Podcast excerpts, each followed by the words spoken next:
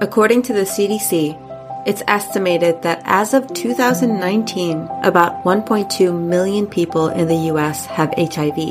In 2019, black people accounted for 13% of the US population. What's staggering is that they found that 40% of all people with HIV are black. What's happening within the black community that is preventing them from seeking out care? How does marketing create false narratives around HIV? How does racism take part when caring for HIV positive individuals in low income countries like Haiti? These are just some of the questions that Dr. Cassandra Esperant is working to shed awareness on, and I feel so honored to be able to have her as one of my very first guests.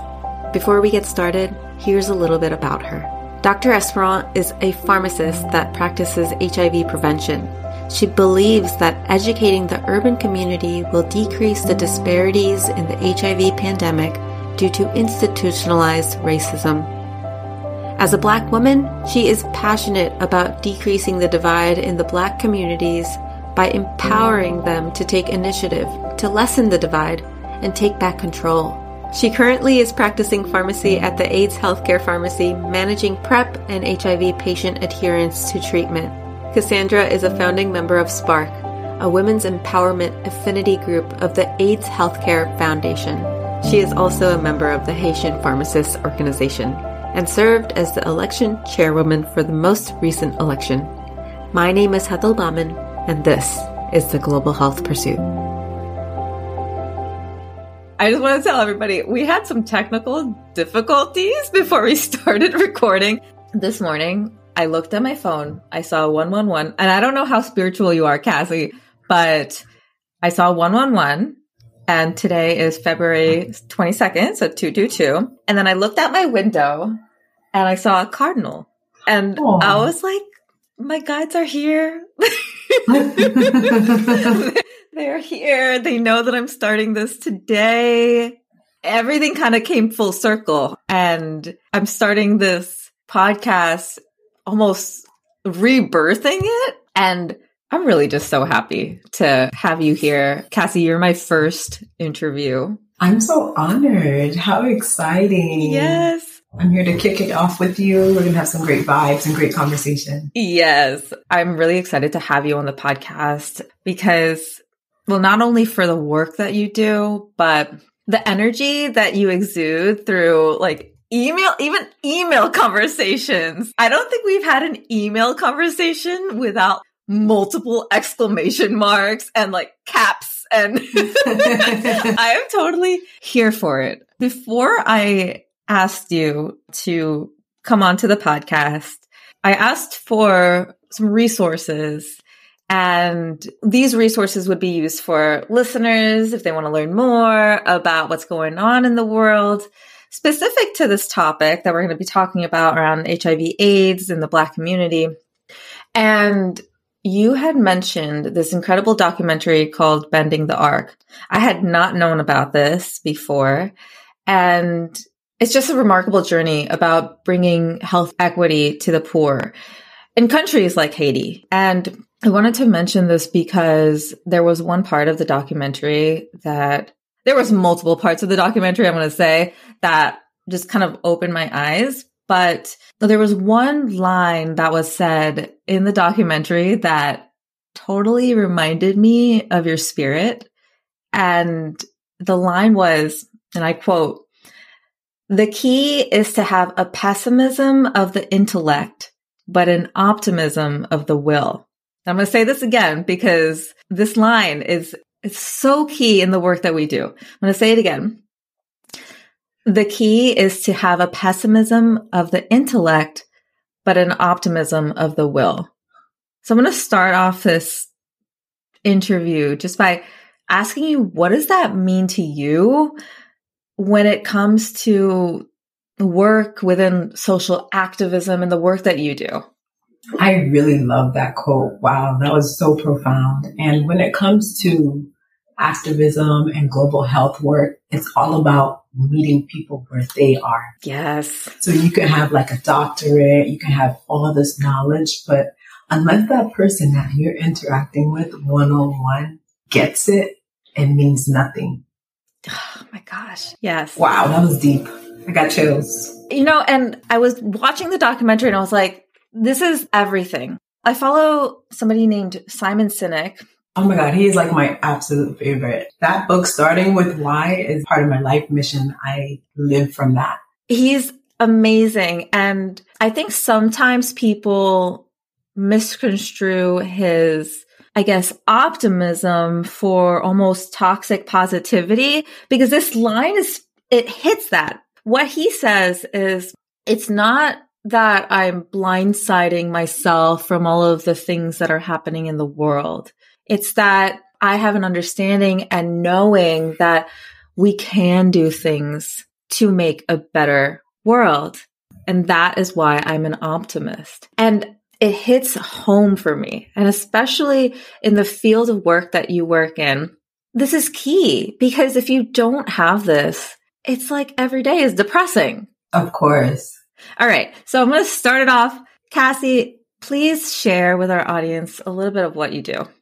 So my name is Cassandra Esperant and my why is adding value to everyone that I come into contact with. So I think that's important to start from there because I feel like a lot of times we stand behind our profession and we make that our identity. Yeah. But at the end of the day, it's who you are at the core, right? Because you can change professions at any point, especially someone like me who has so many interests. Not only am I a clinical pharmacist for a non-for-profit HIV Foundation. Actually, it's called the AIDS Healthcare Foundation. But I also wear many hats. I have a license in real estate. So I'm really interested in a lot of things. Some of my uh, passions that I picked up this year is I started playing tennis and uh, what else? Tennis and I love to brunch. That's who I am. I played tennis since I was five years old. Oh, okay. wow. And, and if you're watching the video here, my dog is just like, it's right behind me. And she, I have a window right here. So she's like, guard. She wants she wants to be seen. She does want to be seen. She's looking at me. She's like, mommy.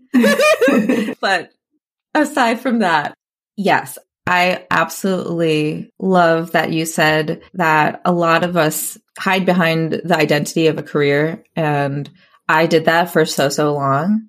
And it's interesting because I was an engineer, you know, I would call myself an engineer for somebody would say, like, what do you do? Oh, I'm an engineer. And it's so hard to change that narrative sometimes because we're so programmed in our society to answer to that. And so ever since I quit J and J, it was like, oh God, what is my identity? What do I do? Oh my gosh. Right now? Oh, I don't know. I guess I'm a podcaster now. Like, what, what is that? You can be whoever you want to be. That's the best part about it. Yes. So you work in HIV AIDS as a pharmacist.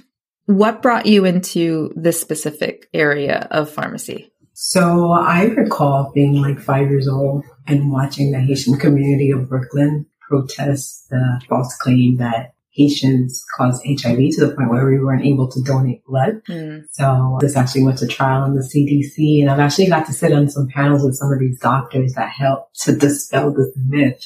I just think that that's a perfect example of how our community came together for a cause besides our independence in 1804. So that's something I'm so proud of. So can you talk a little bit about that myth?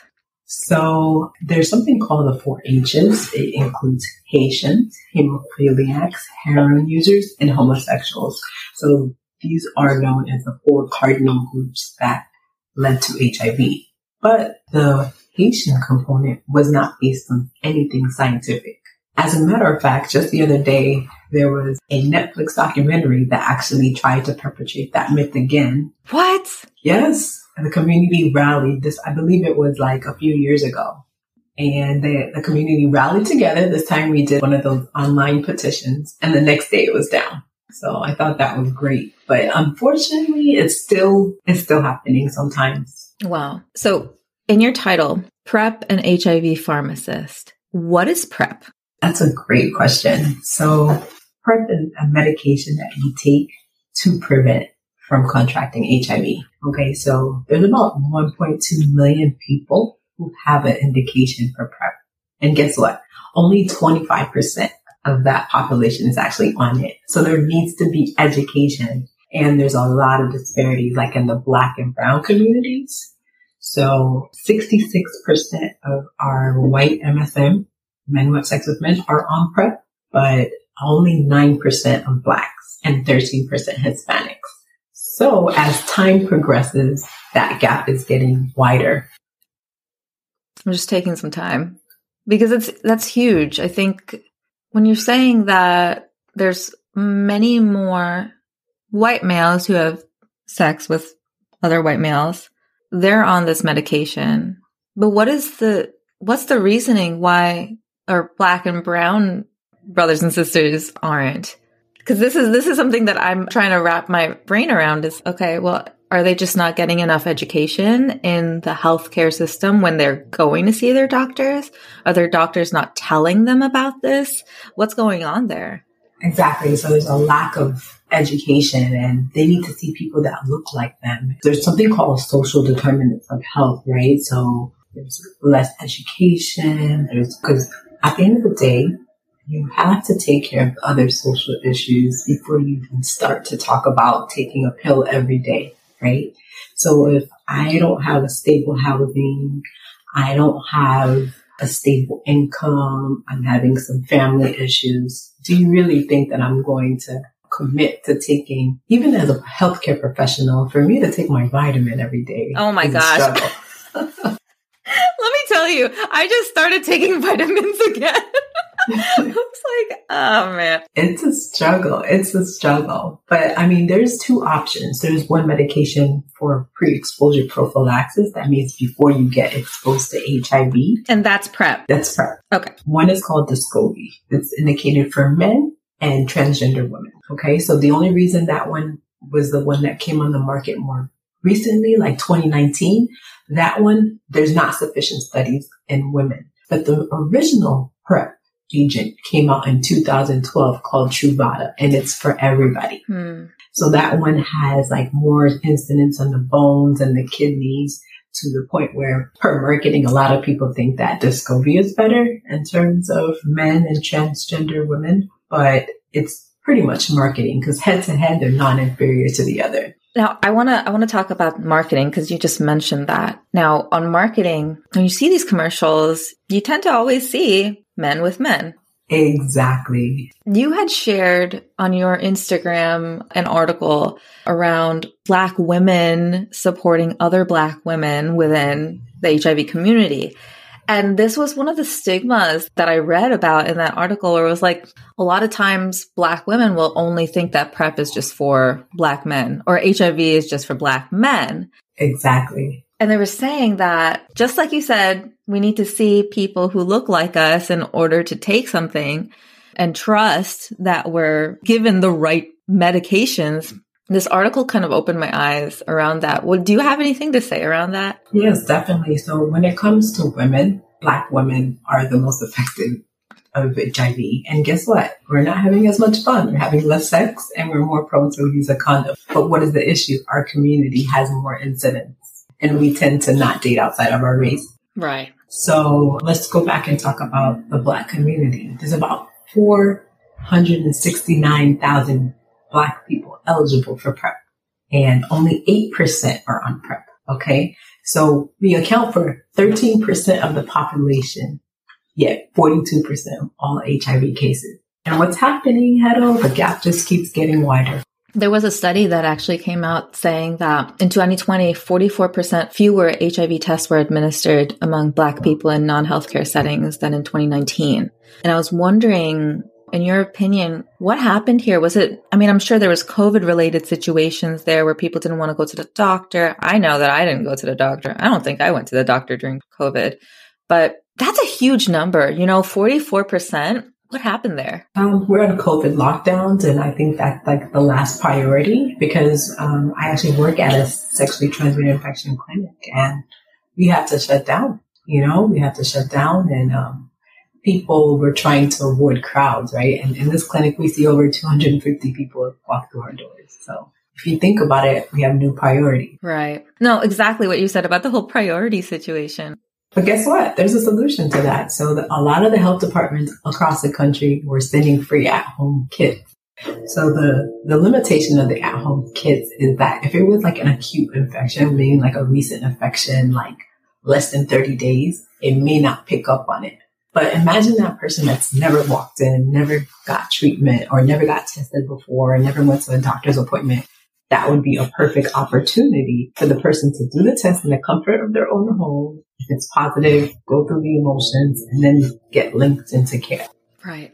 So that's where the education is important to empower people. Because some people might be scared to walk into like a mobile unit or a facility, especially when you probably had that exposure years ago or had a scare and you never did it, that would be a perfect opportunity. Wow. Hey there. I hope you're enjoying this episode. I'd like to thank the sponsor of today's episode, aka me. I know this is very different from the usual ads you might hear on podcasts, but hey, a girl's gotta rep herself in this crazy world because if I don't, who will? Look, it wasn't easy leaving a stable and secure corporate job at one of the biggest healthcare companies out there. I went through burnout, depression, and so much healing. But I see the light at the end of the tunnel. And with your help, I know I can get there. All I ask of you is to do one or more of these three things. A, click the support this podcast link in the description to donate a few dollars one time or monthly if you feel so inclined.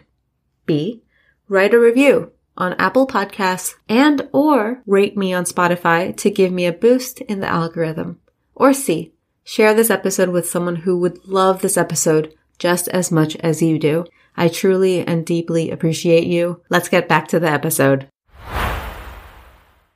So, I want to pivot and talk about your work in Haiti. And one of the things that came out of the documentary that you recommended Bending the Arc. Highly recommend. Please go watch it. I'll put a link in the description. But they talk about this word sustainability. And when I thought about sustainability last year or a couple years ago, I'd be like, oh yeah, like why would we do it if it's not sustainable? And this documentary totally flipped my head upside down because when you think about disaster situations or situations where people are just sick and you need to go in and just help them. And there was this massive opposition in the documentary where they were like, oh, well, these people don't even know how to read watches or they don't know what clocks are. It's like, uh, excuse me? Like, do you think that people tend to look away from disaster situations like the HIV epidemic in places like Haiti because of their inability to provide like a sustainable route of action? Um, I think it's all linked with racism, period. I think that kind of sums it up. Yeah. It's similar to why like a successful black woman who's upper middle class has a more challenging time in terms of pregnancy experience versus a poor white woman, right? That's a whole nother conversation too. My God. Yeah. So this is scientifically proven. It's not just my opinion, although I'm very biased, but I think it's all from that. And what I do like about Paul Farmer, which I'm God rest his soul because he died about a month after I watched his documentary because I was looking forward to meeting him because I think he's an amazing person. And I, I don't know if you remember in the documentary, they showed you how they had the community workers and they also call them compañeros where they went and they assisted people and encouraged them and made sure they take they took their medications. Yeah. And I, I think that's sustainable. I think that the affluent countries who are so stuck in individualistic mentality won't have as much of a success. And I think that's sustainable and it's been proven. So they did it with tuberculosis and they did it again with HIV. And now in the US, we have a concept called peer navigators, which Let's say that I just get an HIV diagnosis and my navigator would be someone who's already been living with it to guide me through the process. Where do you think they got that from? From Paul Farmer in Haiti. And they were able to replicate that in all these other African countries. And I believe that they proved that there's sustainability to now they have PEPFAR that offers a, uh, a U.S. organization that offers HIV medications to all the countries that need assistance. So did you like the impact that he had with his friends from college that had these positions? And that was amazing. Oh my gosh. It's changed the game forever. I mean, do you think that that was the first idea of community health workers? Maybe not, but maybe first documented. Right. I thought that concept was amazing and they use it in the US as well. Perfect. so within Haiti, what is your main focus working with CapraCare? That's a Haitian led organization led by Jean Pierre Louis. What are you focusing on mainly with the people within Haiti? So the focus is to decrease stigma, mm. to allow the people who have the diagnosis to have the confidence to live a life because at the end of the day, I always say it's easier to manage an HIV diagnosis than to manage diabetes or hypertension. As long as you take your pill once a day and your viral load is controlled, you're okay. But when it comes to hypertension and diabetes, it's up and down and that's what's causing the issues. But again, that stigma is still there. So like educating people, educating their family members not to judge them so they're not hiding and not taking their meds, right? So it's so important to have a sense of community. And one thing that's not happening as often as I would like is getting tested. So I'm part of an organization in South Florida called the Haitian American Pharmacists Association. And since I work for the AIDS Healthcare Foundation, which is a global NGO, we have a presence in Haiti. So I wanted to make the connection of, okay, we're going on this mission trip. How about, you know, this organization that I work for coming to get and test people? Guess what? I got a lot of pushback for that because they were concerned about the linkage component, but they didn't understand at first that this NGO would take care of everything, which makes sense. The pushback makes 100% sense, right? Because if you're not ready to take care of these people if they become positive, then you probably shouldn't take it on. So what does that tell you? That this is not happening as often as you would think. But the great thing about it is that we were able to convince them because the NGO will come and take care of everything. And the best part about it, they're still on the ground after we leave. So unfortunately, a couple of young women became positive with kids, like very young girls. But at least they were able to be linked to care. They found a couple of people with like some STIs, such as like syphilis. Right. And um, they had treatment and they were able to continue the treatment because there was a mobile testing unit very close to the area. So that was great. I absolutely love that. I don't know when this episode's going to come out, but today is February 22nd and we just passed February 7th, which was Black HIV Awareness Day. And my birthday. Oh my gosh! Happy birthday! Thank you. Where do you think the level of awareness is today? That's a great question. I think that with social media, there's opportunity for people to know more and dispel all the myths, but there still needs to be more education. I think that there's people who still believe that the virus is contagious. there's still people there's people who don't understand the concept that undetectable equals untransmittable. So if I have a diagnosis, I take my medication and I take care of myself. I will never give it to anyone else. So this information could like change the trajectory of somebody's life. It's important. And then there's also called something called post exposure, which is like the plan B, like the morning after pill of HIV. As long as you take it within 72 hours of exposure, that will prevent HIV. And there's programs to pay for it at no cost as long as you're within the income. So there needs to be all this education. And I think that's not just amongst the black community, but every community. 100%. So what are we trying to do? What do we need to improve that amount of awareness? Is it more social media? Is it more marketing? Is it just everything? We need to like change the perception. We need to make sure that people understand, like, let's say you start taking the medication for prevention that, yeah, you may have some side effects, but it'll go away. Stick to it. Like any other antibiotic, right? Yeah. Education, education. And it's in a class of medication known as antiretrovirals, which is also used to treat HIV, but in this sense, it's preventing. Amazing. Now I want to ask you a couple of questions that I asked my audience, my listeners. This is coming from a cousin of mine who is a new pharmacist So I'm shouting you out. she wanted to know how can a pharmacist get involved in humanitarian acts domestically or even globally? Because I think that when you think of a pharmacist, you think of like the person that works at your local CVS or your local Walgreens. Right. And it's like there's so much more that you can do. What would you say to her? That's that's really a good question. So I uh, started off doing my whole like retail thing, and after five or six years, I just knew this wasn't it, and I started seeking other opportunities. And I got connected with the AIDS Healthcare Organization, and it's been a great opportunity because I actually started off by opening a pharmacy for them. And then I found my way in the public health side of it because the pharmacy I opened, I was focused on PrEP. But now I left the pharmacy and now I'm on, on a team called the Strategic Response Team where I'm actually embedded in a sexually transmitted infection clinic, right? And I, I'm actually prescribing under something called a collaborative practice agreement.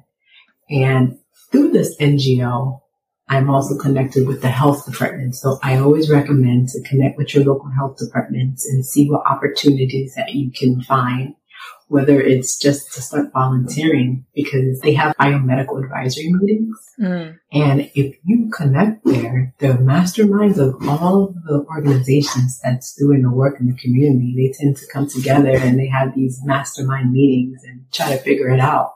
So that would be my recommendation. Connect with health departments. And um, I have the opportunity of um, having those affinity groups that's affiliated with my organization. So I'm part of Spark, which is a woman empowerment organization. Something cool that I'm going to do is in a few weeks, I'm going to go to like this brunch that this non-for-profit organization is hosting and it's called hashtag prep for her. So I'll get up and do like a 15 minute conversation about the importance of PrEP in Black women and um, Spark allows these opportunities. And like in a few weeks, I'm going to Texas. We're going to help women like find some clothes towards their interview and help prepare them. So these are these opportunities. So this is led by my HR director and I'm also a board member of that. And we also have this initiative that's global called Girls Act, where we empower girls by getting them a set of pads for the year because there's something called period poverty. Mm-hmm. So again, I would say connect your local health department. Try to get it connected with those meetings that they have. And that's a perfect opportunity to network with all the NGOs and all the global health work. And then it's just going to extend from there. Oh my gosh. Yes. So I'm going to put all those links for Spark and what was the second one? Girls Act? Girls Act, yeah. It's our global initiative to help. Like it's based in Haiti, a bunch. Of, it started in Africa. Ooh, wow! I absolutely love that. Okay, so I'm going to put that into the description so that people can go and check it out. And I just want to say thank you for being here, Cassie. Thanks for having me. It's always a pleasure and it's always fun to have a conversation with you. I feel like we're just on the phone vibing. We're just vibing.